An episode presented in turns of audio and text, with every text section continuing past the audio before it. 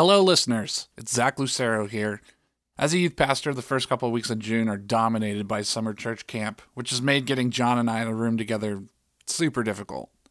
But I did take the opportunity to sit down and talk with our high school camp speaker, Stuart Williams. We, we talk about all things camp ministry and a little about his fear of wildlife in the United States. As a reminder, we are always open to hearing your questions and or suggestions for future episodes.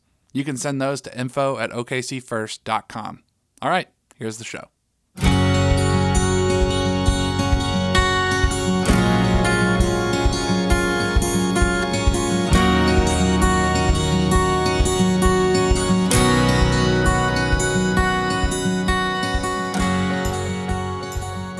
Welcome to the Unafraid podcast, hosted on the OKC First podcast feed. I'm actually not in my office right now. I'm in a strange spot. You might hear the wind blowing and a, a babbling brook behind me. I'm actually sitting here with uh, my friend uh, and high school camp speaker, Stuart Williams. How's it going, Stuart?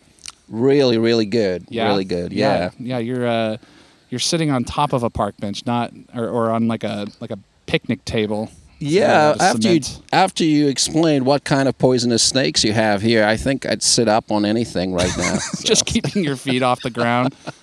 Stuart Stuart uh, uh, found some, or I guess heard some uh, some raccoons outside of his room, and he's uh, not enjoying America right now. I mean, you guys have you guys have wilderness in Canada. Sure, sure. But I live in the city, so I'm, Oh. I'm more of a city boy than a country boy. Sure. So this is a bit of a stretch. No, I get it. I get it. Uh, so uh, we are we are out at Camp Bond. We're at high school, Oklahoma District uh, High School camp, and Stuart is our speaker this week. And uh, so I thought I'd take this opportunity to to catch him and uh, and throw up a couple microphones, sit out in nature, uh, as poisonous as it is, and we're gonna we're just gonna talk about whatever at this point. Um, and actually, uh, as I was talking to John uh, before I even came out here, and I mentioned that I was going to be talking to you on the podcast, he, he suggested a, a, uh, a topic that we could discuss, and so I was going to see kind of what you thought about it. Uh, his his idea was, why does camp work or not work, or does it work anymore? And, and I'm air quoting work, um, Right. Because uh, maybe we should define what what success is for a camp. Um, so maybe we start there. Uh, what what do you feel like? Uh, what what do you feel like a successful camp is? Yeah, it's a great question. I I think um, a successful camp is something that has the broadest kind of the broader picture for spiritual formation in mind when it comes to whatever group you're targeting. So the camp ministry itself, um, you know, is kind of a defining moment sometimes for kids, but it has to be located in a kind of a broader narrative of spiritual formation. So, good camp ministry understands that it plays this kind of punctuating role in the life of kids, but it's not supposed to just kind of be about that moment. And so, whatever ministry is done on the, in the camp front kind of has to think about what does ongoing spiritual formation look like uh, in the life of students. But the camp high, Stuart. The camp high. I live for the camp high. Inject it into my veins. Once a year, I get that camp high. All right. I mean, right. I mean, how how do you account for that? I mean, because because often, the, and and and the many camps that I've been to, traveling for SNU and and in this camp, uh, I've seen a lot of the times that that the focus isn't on the continuing formation. It, it- it's on whatever happens that week. It's decisions that week. It's it's everything in between that. So like, where how do we account for that? Because I feel like it's kind of moving away from forma- for formation of students as they go. Well, I mean, I I think historically, you know, when you think about you know revivalism in the United States and you know camp meetings and crisis moment experiences of salvation, and you know, I'm not suggesting God can't save somebody in a moment, but I think this kind of idea that our spirituality are just about a moment is is not a biblical idea.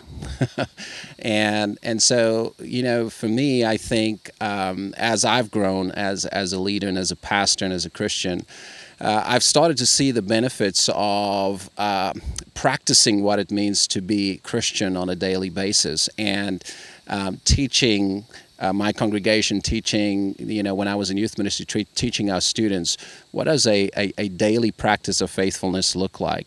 Um, the highs, uh, you know, I, I, think when you're an adolescent, uh, you know, if I would put it this way, I think you are seeking experience. You know, it's an experiential type of you know culture. Uh, you you want to feel good, and I think there's a place for that. But if that is all we're driving at in camp ministry, we're missing the mark by a long shot. Yeah, yeah, I, and I, I think I agree with you. I think I agree that like we we should we should live into some of those moments while we're here, and we should um, we should tap into some of that because that's where we're going to meet them. We're going to meet them in those experiential moments. But then, uh, I, I I guess I guess for, as a camp director, and I, have been the worship director of Oklahoma District Camp for the last three summers, and sort of my thought is that we, um, yes, we are reaching students, um, and we're trying to meet them in this experiential moment, and then hopefully move them out and, and, and continue that formation. But the way that we do that, um, I've found is uh, through making sure that we're taking care of our sponsors and make, taking care of our, our, our pastors and adults, the ones who are going to be with them uh, from the weeks to come. And so, um, as we formulate uh, curriculum and as we formulate themes and, and these ideas that they're going to talk through and work through throughout the week, um, I have I have certain you know pastors in mind. I have certain um, volunteer youth leaders in mind, and in the hope at some point is to have the resources to uh, maybe someday pay speakers or, or, or somebody to create curriculum that would carry them throughout the year. But that's just like a little side dream of mine. But right. um, but but when we, at least at this camp, when we uh, when we are creating um, when we're creating curriculum, when we're creating programming and um, and crafting a theological direction, we we're we're thinking a lot about students, but we're actually thinking a ton about the adults that are going to be walking alongside them as they go. Oh, I, th- I think that's that's probably one of the wisest things I think we can do when it comes to camp ministry because uh, you know the question we should always be asking is who is the spiritual mentors who are the, the ones leading students you know who is in their life beyond the scope of a, a particular context whether it be a youth rally or event or a camp service itself and I think that in your context, I would presume you have a good mix of you know volunteer youth workers as well as as you know staff, you know pastors. Uh, but a lot of times in my context, um, those are the folks that need the encouragement, need the empowerment to kind of continue doing their ministry.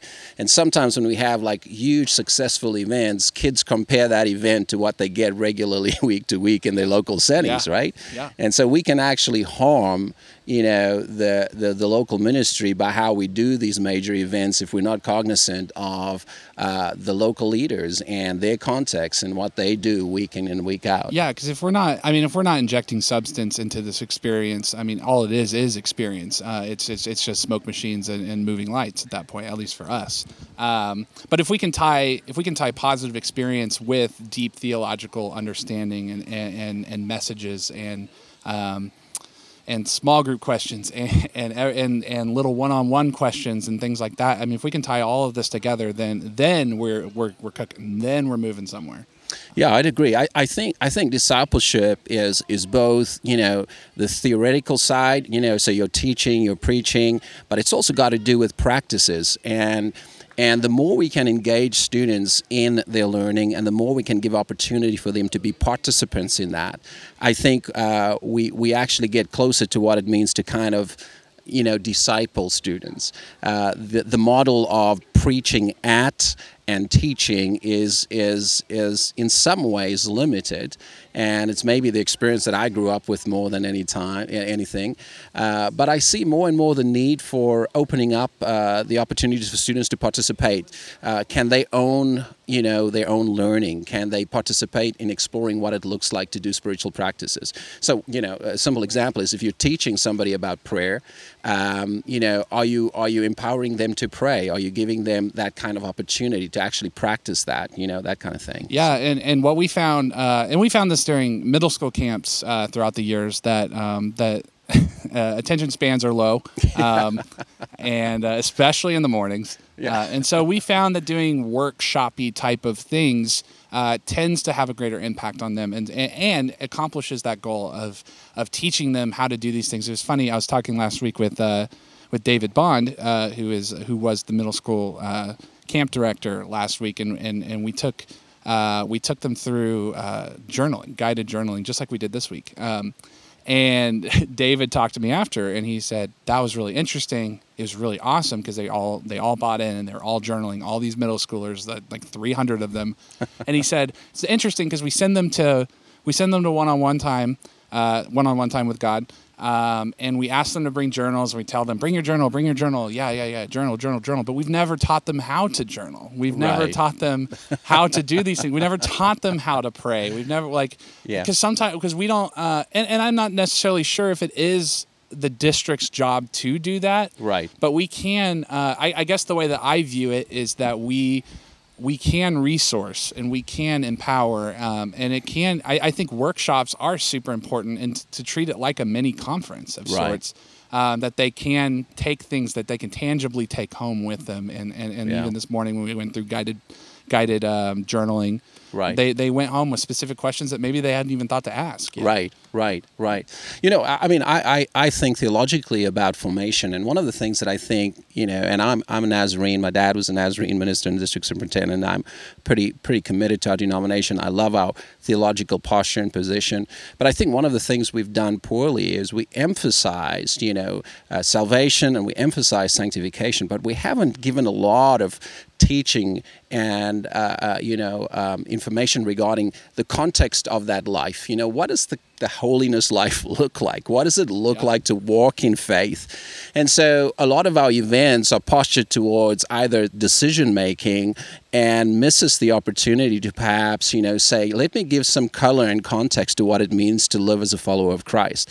And so, there's the sanctification gap, if you will. You Yeah. know, it's Yeah. about a moment and an experience without perhaps the content of character and formation and discipleship. It's sort of misunderstanding what sanctification even is. I mean, it's it's the and, and holiness. I mean, it's the it's the formation of the self. I mean, it, it, it's it's it's a decision, yes, but Right. it, but it's then like hundreds and thousands of decisions Right. after that. I have to decide every single day. That's that I right. want to follow Jesus. I mean, just like a marriage, like I, I have to wake up every morning and look at my wife and say, I Yeah. choose to love you, even on the mornings when it's really difficult. Absolutely. And if you think about what happens with the camp highs, going back to what you spoke about before, you know, a kid might, you know, have a sugar high and, and be fatigued. That's a good recipe for an emotional response to something. And Amen. sometimes, you know, the, the high and the experience of the moment fades uh, very quickly once camp is done. And nothing is really given to the kid, either in terms of, you know, simple practices of prayer, um, you know, teaching about why corporate worship is important and the ongoing importance of kind of taking care of yourself spiritually. And we leave the kids with kind of an empty spirituality. It's all about just an experience that doesn't actually give them food for ordinary life, day to day life. you Yeah, know? I mean, and it functions kind of like a drug at that point. I mean, I that's I mean, it's it feels extreme, but it's it's kind of true. People, some people treat it like a drug. They're they're just waiting for their next fix of Jesus. Right. At that point, they're just waiting for that Right. next camp high. They're waiting for the next time they get that chill down their down their spine, which again, in itself, is not a terrible thing. But the, Yeah. when when your faith is rooted in that, Yeah. then uh, you, you know you have nothing for the ordinary when when life gets you know frankly boring. Yeah, no, I agree with you. And, and I mean, I, I think as I'm a part of this kind of event, um, I love the fact that there was the intentionality in planning beforehand, thinking thematically. For me as a speaker, you know, it always feels like you're dropping in, you know, and and you got to kind of do things and, and kind of get things figured out. And But it's so much easier, even when you think about who you bring in, that, you know, if you're the facilitator of the camp or the director of the camp, to be able to kind of give the speaker a sense of the direction that that you're going in as a group you know whether it be a local camp or district camp like this. And what are some of the key themes the key key ideas that you guys are teaching and and helping students to discern and live in? And and, and it's i think for me as a speaker it's easier to come into that kind of event and feel like i'm stepping into the stream of where god's already taking you. And and for me even you know as a speaker i think that is probably the kind of ministries uh, that i enjoy being a part of Yeah, and I remember I remember talking to you initially about this, and I sent you I typed up this big long email, and, and ended up taking you through the last you know two years, uh, right? Because I've been worship directing for the last two years, and because I all of these themes are connected. I mean, we started we started with image, and I wanted to as like right out of the gate, right when I started get some kind of foundation for who God is right. and like who we are and like what what the heck do we do then with all that and then moving along to table what do we I mean the table is a deep yeah. deep deep subject to take take yeah. middle schoolers on but they you know they crushed it um, and so but but all that to say I think it's really important to see where we've come from and, and, and for I mean for for a speaker who's just being dropped in, I mean I, I imagine that it, it must have been kind of nice to see that where we've been, kind of what theological understanding they might have uh, leading into 2019. Um, because I mean, it all it should. I, I think if we're doing our jobs right, it's not it's not a one off. I mean, it's it's uh, I you know I come from a church that that's lectionary based, and so right. like, we're constantly um, building off of what whatever right. we've done before, and everything is connected, and we're all connected. And so I'm I'm ho- you know we're not necessarily doing uh, the lectionary here, but I'm yeah. hoping that we can at least keep things connected so that maybe a student can then eh, you know say it's a sixth grader is starting at image and, and they'll end up somewhere you know seven yeah. years down the line at something yeah. else and like they they now have seven years of of just building on top of each other right which right would, yeah yeah, and, and I think I think you know uh, camp ministry like this can be formative uh, and helpful to the local leader and pastor. Uh, you know the the way in which things are being done here. If there's a big picture, you know, if there is a uh, a way in which you're following a plan. Uh, you know, when I was in youth ministry, I, I, think for the first few years, you kind of just made up what you were going to do, kind of year by year, sometimes month by month or week by week. And you know, you kind of just try to give it your best. But there's something to be said for actually having a structure, having a pathway. I mean, you know, uh, lectionary based preaching for me as is something fairly new. I've only been doing for the last two years, but it's kind of helped us also as a local church to think about where are we heading? How are we teaching the story well? You know, how do we help our people to discern the seasons uh, of, of, you know of their own lives and how that intersects with the bigger body of Christ? And I think if we locate what we do in the bigger narrative, in a bigger narrative than just our own experience or our own perspectives, I think we stand a better chance of giving kids something fuller to live into. yeah, yeah. you know, and also the other thing I like about, you know, you brought up the lectionary, but the other thing I like about it is the repetitive nature of it because we have to relearn things, you know, and and I don't know about you, Zach, but you know sometimes I'm slow to get stuff, and so uh, it's important for me to kind of have something come back at me at some stage. Yeah. you know, and I'd be reminded as well. But yeah, and it's it's funny. I I was I was talking to somebody after the first year, after the first year of me doing this, when we did Image, uh, which was very foundational, and I, I made I, I made the joke that maybe we should just do this every year. I mean, honestly, we should just keep running this theme back because there's things that I mean. I don't know if you've worked with middle schoolers lately, or even high schoolers for that matter. Like they're not listening to everything you say. And No. you, you know what? Let's just take it a step further. Adults aren't listening to everything we say all the time. Yeah. And, and I think I think we should be. I think we we need to run it back uh, year after year. We need to be hitting these same theological concepts. So we kind of do, in a sense. I mean, it's really it's really kind of the same message Yeah. over and over. Hope. Yeah. I mean, hope, and I mean, and, and learning about the character of God, which is Right. love. And so if we can keep pounding that Yeah. year after year, maybe at some point, seven years down the line, that sixth grader gets it. Right. Um, right. and, and even last night, I was I was laughing because uh, because uh, I do a call to worship uh, every night during the evening service, and I, I we we hadn't talked, Right. and I, I said a lot of things that were ended up being in your sermon. yeah, I think you preached my sermon in two minutes, actually. but and, and it was funny because like I mean honestly not a bad thing. We should. Right. I mean it's just Right. sort of a sneaky way of doing it because if we did two sermons in a row, they'd probably boo us off the stage. But I think this repetitive nature, I think there's something to it. I mean because I mean it's sometimes it's going to take me the 20th time to get something. You know what? I, I, I think you're absolutely right, and it probably speaks to a couple of things that, that you know I've just kind of been been thinking upon a lot. Is one, we we seem to go for a lot, and I think sometimes whether it be in curriculum or in communication, And I think sometimes creating uh, the space for people to chew on something um, and maybe over and over. Uh, and I know, you know, we don't live in a culture of, of, of doing that. We're always kind of consumers. We going, we give us more, give us more, give us more. And so I, I think even when we do camp ministries, we need to think about how we create more space, uh, more space to, to, to listen and to hear. And, and I think less is more sometimes. Now, when it comes to, you know, camp ministry for senior high students, I mean, you, you don't want to leave them too much space for practical reasons, right? Nope. you know, the devil's in the spaces, right? But we'll let your imagination go. but but at the same time, I think you know we live in a culture in which there is no opportunity to actually let formation happen when the pace of life and ministry and information is so fast. Yeah. And so perhaps in, in some strange way, you know, the idea of retreating or drawing away from the ordinary uh, can be helpful. Like these camp ministries can be very effective. But if it perpetuates the same pace of life mm-hmm. that we experience day to day and doesn't invite you know students into perhaps an alternative way of of thinking and being, and uh, I, I don't know if it's worthwhile doing then.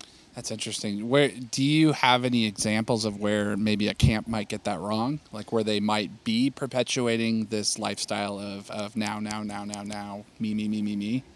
Well, you know, I can speak from a speaking perspective. I've been at certain camps where, man, you're you're doing five days, you're doing ten sermons, you know, and I, you know, this is just my perspective. I, I think, I think that's too much. That's too much for a speaker, one, but two, it's also too much for any group. Um, so for me, the, the balance between, for example, uh, preaching and engaging in learning together or talking about the sermon, I think that's that's kind of a, a, good balance to have, which I think you guys are striking here. Oh, that's good. Yeah, I was fishing for a compliment, so that's that, that's where I was going. Yeah, no, no, no it, it's it's easy to say that because it's true, but I'm glad I'm not doing this podcast at other camps. yeah, we won't name you other camps. yeah. Oh man. Well, let's take a break and then uh, we'll be right back, and uh, we'll uh, we'll kind of take it a little lighter, and we'll uh, learn a little more about you and what you're doing, and uh, yeah, we'll be Sounds right back. good.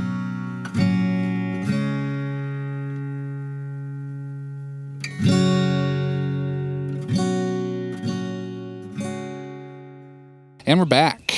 We uh, we jumped in the pond and saw some snakes and jumped right back out. So we're back here.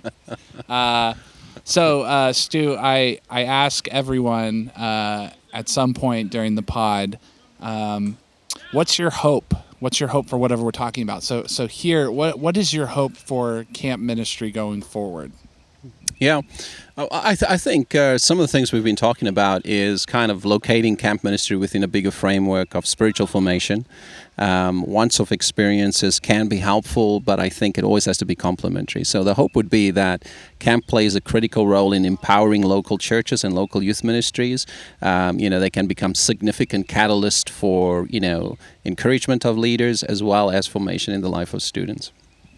It's phenomenal. That's awesome. Uh, I'm excited to do a couple more days of camp with you. Um, but let's move into uh, I, let's learn a little more about you. Uh, you have a very interesting accent. Um, actually, uh, frankly, it's it's pretty sexy. I really like it. I really like it. Uh, I'm not sure you should include that in the podcast. I'm gonna I'm gonna include that. It's good. We're leaving it in. Uh, leave it in. Whoever's producing, it's me. Uh, so, yeah, have a voice made for radio, I guess. that's right. Uh, so tell me a little bit about where you're from and uh, what you're doing now, and maybe about your family. Just let us know who are yeah. you. Who are you? Yeah, so I was born and raised in, in South Africa, in Cape Town to be precise, and uh, I moved to Canada in 1998 to uh, study theology.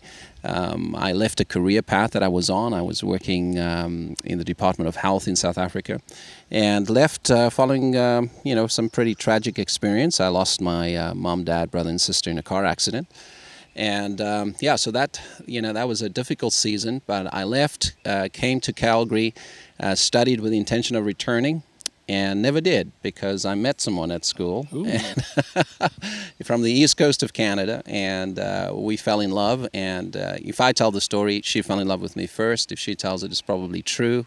Uh, I uh, I pursued her, and we have uh, her name's Ruth Ann, and we have three kids: Lauren, Luke, and Alana. Uh, I pastor a church in in Calgary after having left after graduating and uh, working as a youth minister and a district youth ministry director for about nine years and returned to Calgary and I'm pastoring this church now which I attended as a student for 10 years. Wow, that's yeah. cool. Yeah. How's yeah. that? It is so awesome, you know. I mean, one of the one of my one of my passions is to be a part of a church that reflects the diversity of our city, and uh, we are we are growing in diversity and uh, laying claim to you know uh, Paul's words that there is no distinction made where Christ is Lord of all, and so it's a pretty cool church to be a part of actually. Man, that's great.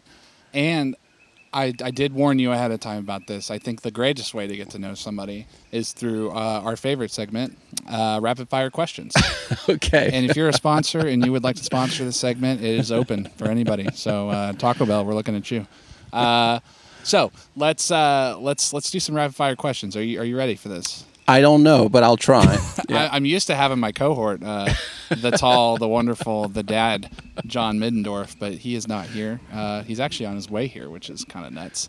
Uh, Right. but uh, so I'm going to channel him and make sure I can do double the amount of questions that I normally do. So we'll just start off with a super simple one. Color of your toothbrush. Purple. Favorite trip you've ever gone on. South Africa with my kids and my wife. Uh, your favorite accent that is not your own. British. I mean, yours is very yeah. I don't know what is. What yours is South African and with like a touch of Canadian. Yeah, I've got this weird accent now. People don't, they can't place where I'm from. I- yeah, I have no clue where you're from. uh, your favorite Nazarene pastor, who's not me. Well, after you, Zach, it's probably John Middendorf. Oh, he's pretty good. He's pretty good. I'll I'll I'll have mercy on you. I think I'm gonna leave you there. right. Okay. Thanks a lot. Uh, hey, thanks, Stu. Uh, this has been great. I really appreciate you sitting out in nature with me because it is very naturey. I know you don't love uh, the nature too much, being from the city, but uh, but I do enjoy these conversations with you, and I appreciate you uh, taking the time out of your afternoon to sit and talk to me. You're welcome. Thanks so much. This has been another episode of Unafraid. As always, we'd love to hear from you regarding future topics and questions that we might try and tackle. The best way to get a hold of us is by emailing info at okcfirst.com. Also, please take a moment to rate and review us on iTunes. Your feedback and support is crucial to this podcast, and we can't thank you enough. And remember, no matter who you are, you are loved. Thanks, and we'll catch you next time.